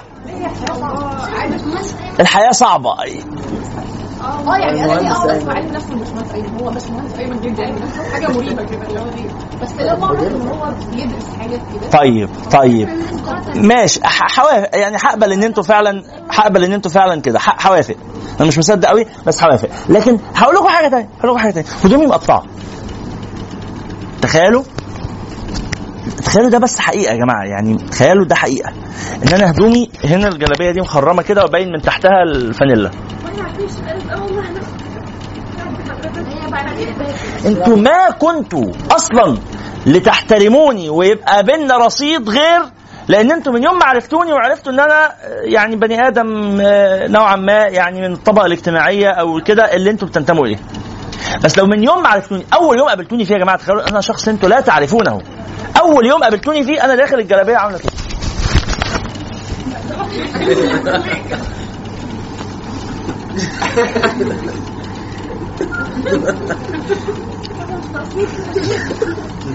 إيه رأيكم؟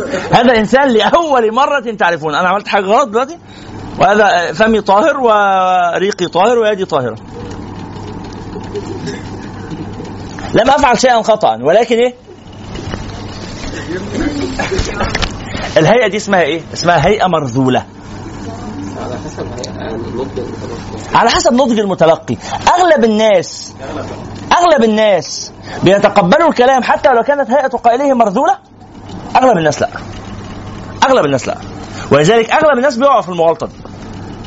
مغالطة المنشأ.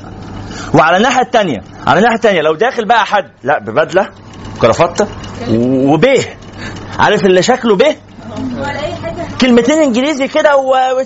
يعني أداء معين كده بالقلم بتاعه بالكرافته بطريقة معينة بالبرفان بتاعه يكون ريحته معبية المكان.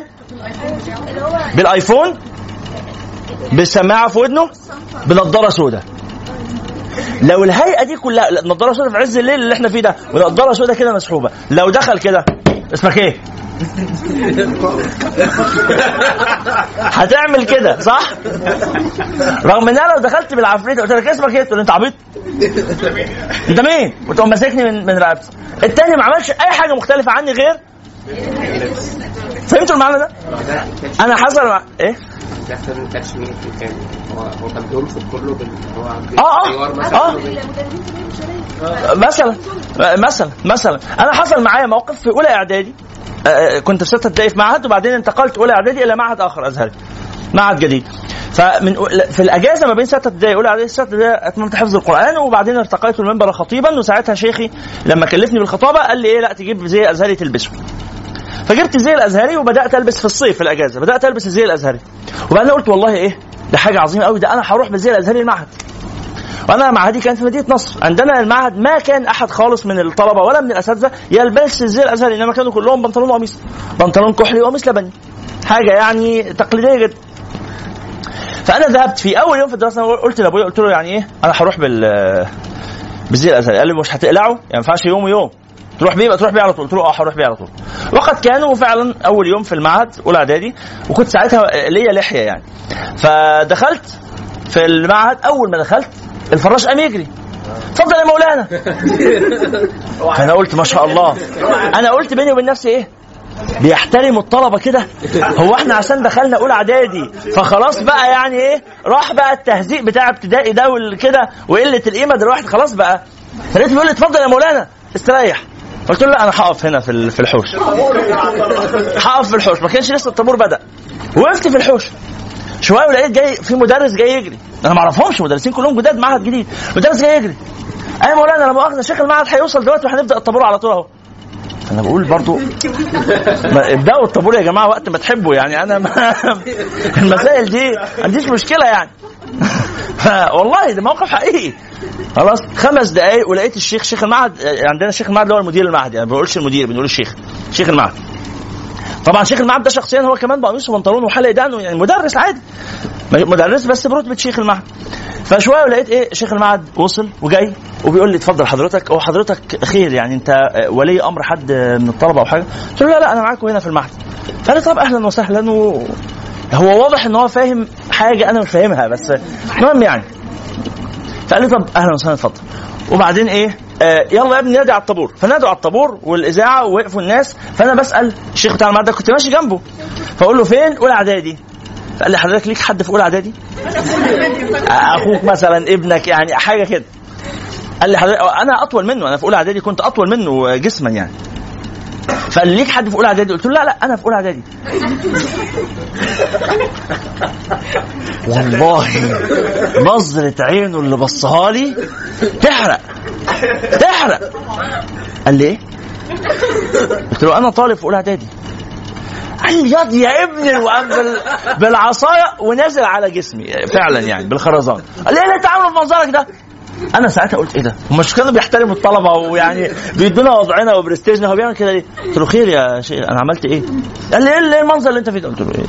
إيه المنظر؟ مفيش حاجة زي الأزهر زي الأزهر؟ طيب يا أخويا أقف أقف وقام إيه؟ عمال يسمعني كلمتين في جنابي. وبعدين إيه؟ قالوا الإذاعة وخلاص خلص الإذاعة والطابور ال- الفصول طالعة وقف على السلم على باب السلم تحت. لغاية أما جه دوري قام ضاربني من ورا كده عشان إيه؟ أطلع على ال- الفصل. وطول النهار تهزيء في الفصل من كل المدرسين. ليه؟ اكتشفت بقى إن هم كانوا فاهمين إن أنا تفتيش جاي من مشيخة الأزهر. وإن يبقى في تفتيش جاي من غير ما يكون مبلغين الشيخ ومن المشيخة معناها إن في كارثة. فالناس كانت أعصابها مشدودة كلهم كل المدرسين. واتصلوا بالشيخ وواضح فاهمين الموضوع ده؟ في كارثة. يعني لما يبقى في تفيش من المشيخة لازم يكون في بلاغ يكون يا جماعة يا فضيلة الشيخ إحنا جايين لك زيارة والموضوع بيبقى بسيط يعني. ما بيبقاش في أول يوم دراسة ما بيبقاش بالشكل ده. فلما أنا يعني طبعا عذرتهم بعدين ان هم فعلا كانوا في حالة رعب. طيب ال- الشاهد إيه؟ اختلاف الكلام 180 درجة معايا. حصل بسبب إيه؟ ليه الأول كانوا بيحترموني هذا الاحترام الشديد وبعدين أهانوني؟ أو يعني تجاوزوا معايا؟ في رابعة ابتدائي؟ كلية. رابعة كلية. عملت نفس المعيد اللي هو اللي هي آه. في ساعتها برضه كده يعني كنا وبتاع. دخلت كده كأني ببص له كده سوا آه آه بالظبط. آه. اتفضل يا باشمهندس اتفضل ودخلت. وبس على إن أنت معيد. آه صحيح صحيح صحيح. هذا هذا يمارس كثير اللي هو إيه؟ إيهام الثقة. إيهام الثقة. بالظبط تروح تروح بمنتهى الثقة كده. يعني أنا مثلا في كتير من الأماكن اللي بروحها لما أكون عايز أدخل مكان وممنوع من دخوله بدخل أقول هو اللي هو مجدي جه؟ أنا دايما السؤال ده متكرر. اللي هو مجدي أنا ما أعرفش حد اسمه اللي هو مجدي ما أعرفش أي حد في المكان خالص. هو اللي هو مجدي جه؟ فيقول له لا شوية وهيوصل هو داخل. أو يقولوا ما نعرفش أو يقولوا لأن هم لو قالوا لي مثلا مين اللي هو مين اللي هو مجدي؟ هيبان جهلهم. ما, ما تعرفش اللي هو مجدي؟ طيب ماشي ماشي. شوف بقى شوف بقى إيه؟ لما يجي بقى هتعرف كل حاجة. أنا لو لو قلت لعامل الأمن ده اللي واقف على الباب لما يجي اللي هو مجدي هتعرف شغلك. هو مات خلاص. يعني دي كلمة تقضي عليه. هو أنا لسه هغامر بمستقبلي لغاية أما اللي هو مجدي يا ابني ما فيش حد اسمه اللي هو مجدي. بس برضه ما غامرش. افرض طلع في حد اسمه اللي هو مجدي. زي إيه؟ عادل إمام لما كانوا هيفصلوا عنه الحرارة بتاعة التليفون لما جات له فاتورة التليفون عالية فراح عشان يشتكي. فقالوا لا ادفع وبعدين اشتكي. ادفع بعدين اشتكي. قال بس دي فاتورة عالية جدا مش مش معقول أكون عملت الاستهلاك دي كله. فلا عايز أقدم شكوى. قالوا لا لازم تدفع الأول وبعدين تشتكي. قال طب ولو مش لو ما دفعتش هيحصل إيه؟ قالوا هنفصل عنك الفاتورة ال- ال- الحرارة. فخاف. هن- هنلغي ال- ال- ال- الخط. فخاف. قال لا دفعت راح بسرعة دفع ال- الفاتورة رغم إنها فاتورة كبيرة جدا. بعد ما دفع الفاتورة قال بس أنا ما عنديش تليفون. يعني طب طب طب أنا ليه أنا أنا خايف من إيه؟ يعني هيفصلوا عني الحرارة؟ ما يفصلوها ما أنا ما عنديش تليفون. بس هو خايف لحسن يفصلوها فهمتم هذا؟ على كل حال دي مغالطة مشهورة بيستخدمها كتير من البشر مغالطة المنشأ. ومغالطة المنشأ زي ما قلنا ليها طرفين. طرف. آه، طرف. آه، آه، تعظيم الكلام وليس حقه كذلك والطرف الثاني إيه؟ تحقير الكلام وليس حقه كذلك. فمغالطة المنشأ حاضر. مغالطة المنشأ ما بتنتجش بس تحقير الكلام. لا كمان تنتج تعظيم الكلام. نعم اتفضلي. إيه؟ مثال أحمد كاذب لأني لا أقول غير الصدق. ها. م... آه م- أح... لأني لا أقول إلا صدق اللي فيها الاثنين بقى. فيها مغالطة منشأ وفيها برضه إيه مصادرة على المطلوب. مد أحمد كاذب. الدليل على أحمد آه، على أن أحمد كاذب أنني قلت ذلك. والله ما, ما انت كده إيه استدللت بالشيء استدللت على شيء بعينه هو هو. وفي نفس الوقت اعتمدت على مكانتك أو مركزك أو آه، سلطانك على ال- ال- الزملاء الحاضرين. بالظبط طيب المغالطة الثالثة اتفضل. مثلا في العلوم الشرعيه مثلا لو في راي مثلا حد فلان كذا طبعا ده من المغالطات؟ طبعا. آه شوفوا شوفوا مصطفى قال إيه. قال في العلوم الشرعية مثلا إحنا بندرس فلما يبقى قدامي رأي فاحيانا عايز استدل على قوة الرأي فأقول لك ده ممن قال بهذا الرأي الإمام النووي. المفروض عند أصحاب العقول الذين يناقشون الأدلة لما أقول لك الكلمة دي تقول لي إيه وايه يعني؟ ما يقول أنا مالي يعني؟ هو الإمام النووي حجه عليا؟ إنما أنا بنظر إلى الدليل. إيه دليل الإمام النووي؟ هو وارد الإمام النووي يغلط ولا مش وارد؟ وارد. بس زي ما اتفقنا إنه أغلب الناس لا يناسبهم ذلك لأنه أغلب الناس متبعين. متبعين. أغلب الناس متبعين مش محررين. فلو إحنا بنناقش أدلة يبقى مش مناسب ذكر الأسماء. لو بنناقش أدلة مش مناسب إنك تقول لي بس فلان بيقول وفلان بيقول. بس هو أغلب مناقشات الناس مناقشات أدلة ولا مناقشات اتباع؟ مناقشات اتباع. نفس الكلام. لو أنا والله لا أقول أصلا إن قول الصحابي حجة. فتقول لي بس سيدنا سلمان قال أقول لك رضي الله عنه بس أنا مالي. أنا لا أرى أصلا ان هو حجة. طب أنت عايز بقى تقنعني إن رأي الصحابي حجة؟ دي ده نقاش أصولي مش نقاش فقهي خلاص؟ نعم. حديث لا.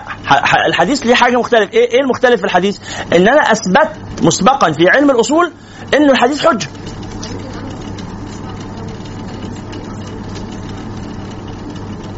دي مشكلة تانية. دي مشكلة تانية. مش هي مشكله مش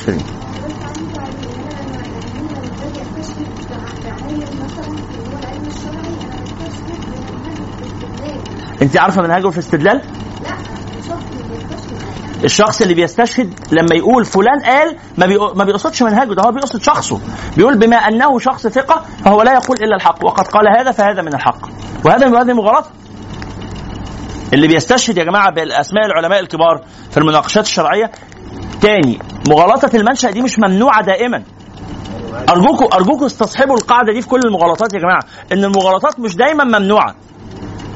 المغالطات أحيانا تبقى مقبول استخدامها بس تبقى منتبه إن الكلام اللي أنت بتقوله ده لا يفيد دليلا قويا أصلا بل هو ليس دليل على شيء إنما هو يستأنس به يعني أنا بقول لك على فكرة الرأي ده قال الإمام النووي ده مش عشان أستدل هذا ليس دليلا إنما ده عشان إيه؟ تقعدي تفكري إيه ده هو فعلا قالوا كده؟ طب لا ده أنا بقى إيه؟ أفكر تاني لأنه واضح إن الرأي ليه وجاهة. فتقعدي تدوروا له على أدلة أو حاجة. لكن لو عجزت إنك تلاقي له أدلة وأنت مجتهدة زي على افتراض يعني أنك مجتهدة. لا لا يجوز للمجتهد أن يتبع اجتهاد غيره. فتقولي لا خلاص مع احترامي بس ما لقيتلوش دليل. أعمل له إيه؟ يعني أنا بعبد النووي ده رضي الله عنه وكل حاجة ورحمه الله. أخطأ. فده الكلام ده لو إحنا بنناقش الادله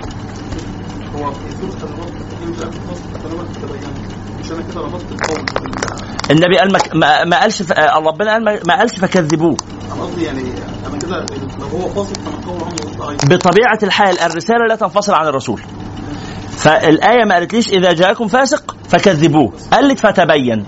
يعني يعني أنا بنظر إلى ال- إلى تاني. أنت كتبت عندك تعريف هذه المغالطة؟ إيه بقى اقوله كده. الاستدلال على قوة الكلام قوة وإيه أو ضعف الكلام الاستدلال على قوة الكلام بقوة قائله. لما يجي لي خبر من فاسق أنا لن أحكم بأنه ضعيف. أبقى وقعت في المغالطة إمتى؟ لو أول ما يقول الكلام أقول إذا هو ضعيف. كده أنا وقعت في المغالطة. لو أنا عايز ما أقعش في المغالطة طبعا الوقوع في المغالطة أحيانا قد أضطر إليه زي ما قلنا إن المغالطات مش بالضرورة أتجنبها دائما لكن بقدر الإمكان أتجنبها. ولو وقعت فيها أبقى واخد بالي وما بقاش عندي ثقة في نفسي. فاهمين اللي عايز أقوله؟ يعني حلو إنك أحيانا وأنت بتتكلم تبقى شاكك في كلامك. فلما أقول والله هذا الكلام اخبرنا به عبد السلام وعبد السلام فاسق. فهذا الكلام يعني يحتاج إلى بحث. كده الكلام مظبوط. لكن لما أقول هذا الكلام كذب. ليه؟ هذا الكلام ضعيف. مين اللي قال؟ فهمت؟ فهمت اللي عايز اقوله؟ بس. نعم. اتفضل. الانفكاك ما بين القول ده ممكن يتقلب مثلا في تحت العلم نعم. إنما يعني حضرتك اتكلمتنا في ال- في الفرق ما بين صدق القول وصدق القائل والمساله دي. تمام ففكرة إن يعني لا يعني مش دايما دي مغالطه واحيانا كتير أنا استخدمها ما تكونش مغالطه ويبقى الصواب ان أنا استخدمها بمعنى آه، قول مثلا في نص صحيح آه، مثلا قطع الدلاله من الشرع خلاص فانا بالنسبة لي ده القول من الشرع يعني يعني من النبي؟ من القران طيب إحنا بنصدق قول النبي لأننا نحبه لأنه قوي عندنا ولا لأننا سرنا بخطوات الاستدلال المنطقي ووصلنا إلى أنه لا ينطق عن الهوى؟ كل كل كل الغيبيات أو السمعيات إيماننا بيها تقليد. لا طبعا غير صحيح. غير صحيح. إيماننا بالسمعيات. تقليد يعني نحن لا نعرف دليل آه، وجود الجنة أو دليل وجود النار؟ صدق القائل أنا ما شفتش الجنة ما عنديش دليل مادي عليها. وده اللي حضرتك قلته لنا في الدورة بتاعت إن المدخل قلت إن المدخل لها شرعي المدخل. ومش معنى إن المدخل لها شرعي أننا لي أنني ليس عندي دليل. أنا ليس عندي دليل حسي أنا عندي دليل شرعي. ما, ما أقدرش أقول كلمة أنا ليس عندي دليل دي. عندي نوع من أنواع الدليل. تراجع عنه. ماشي. بس اللي أقصده في الممارسة العادية إن أنا أصدق الكلام تصديقا. لقائله مفيش مانع. وأنا قلت إن إحنا كلنا بنمارس ده.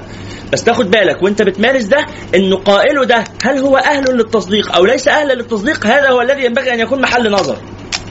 ال- الناس الشيخ المعهد لما وثق فيا أو الناس اللي في المعهد دول لما أعطوني اعتبار لمجرد شكلي. هل كانوا فعلهم هذا مقبول أم غير مقبول؟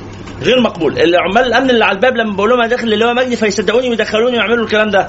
خلاص أنا طبعا ما بقولش أنا داخل اللواء مجدي هذا كذب لا يجوز. لكن بسأل هو اللواء مجدي جه؟ خلاص فهذا ليس كذبا إنما هذا تدليس.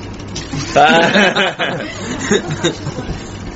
آه حاضر. طبعا الكذب حرام والتدليس آه، يعني آه، أمر قبيح لكن قد يعني يغتفر في بعض المواقف لإنجاز يعني حدث أو حاجة لكن طبعا الكذب لا مرفوض في كل المواقف يعني. الشاهد آه، هم هؤلاء الناس عندما يصدقونك وأنت تقوم بهذه الممارسات هل هم يصدقونك لأنهم ساروا بخطوات منطقية تؤديهم إلى أنك صادق؟ اذا ليس الإشكال يا جماعة هو تصديق الكلام لصدق لتصديق قائله ليس هذا هو المشكلة ليست هذه المشكلة إنما المشكلة في الحقيقة هي تصديق الكلام بسبب تصديق قائله من غير التأكد من جدارة قائله بالصدق أو تحقير الكلام لتحقير قائله من غير التأكد من جدارة قائله بالتحقير. هذه هي مشكلة هذه المغالطة. هل هذا واضح؟ يعني لما ارفض كلام حد لمجرد ان هو شكله مش عاجبني هو عدم اعجابي بشكله مبرر لرفض كلامه؟ ليس مبررا. هنا تكون مغالطة. النبي صلى الله عليه وسلم نحن نتبعه. عشان بس حبيناه كده وقلبنا مهفهف ناحيته؟ ولا لأننا سرنا على قواعد تؤدي إلى أن هذا الإنسان صادق؟ خلاص. هذا الإنسان صادق نحن نصدق ما يأتي به. هذا شيء غير الذي نتحدث عنه. نتحدث نحن نتحدث عن تصديق من مش عايز أقول ليس حقه التصديق لا. عايز أقول من لم نتأكد من جدارته بالتصديق. هل الفرق ما بين الاثنين واضح؟ نعم اتفضل. طب ينفع أختم مع الناس وأسمع أسئلتك؟ جزاكم الله خيرا بارك الله فيكم. آه آه ال- آه، أخذنا مغالطتين النهارده. الحقيقة كان نفسي ناخد خمس مغالطات فمعلش الوقت راح مننا. المرة اللي جاية إن شاء الله هنسرع شوية في نعدي على مغالطات أكتر ثم نعمل التمرين اللي قلت لكم عليه ده. هذا وصلى الله على سيدنا محمد وعلى آله وصحبه. سبحانك اللهم وبحمدك أشهد أن لا إله إلا أنت أستغفرك وأتوب إليك والسلام عليكم ورحمة الله وبركاته.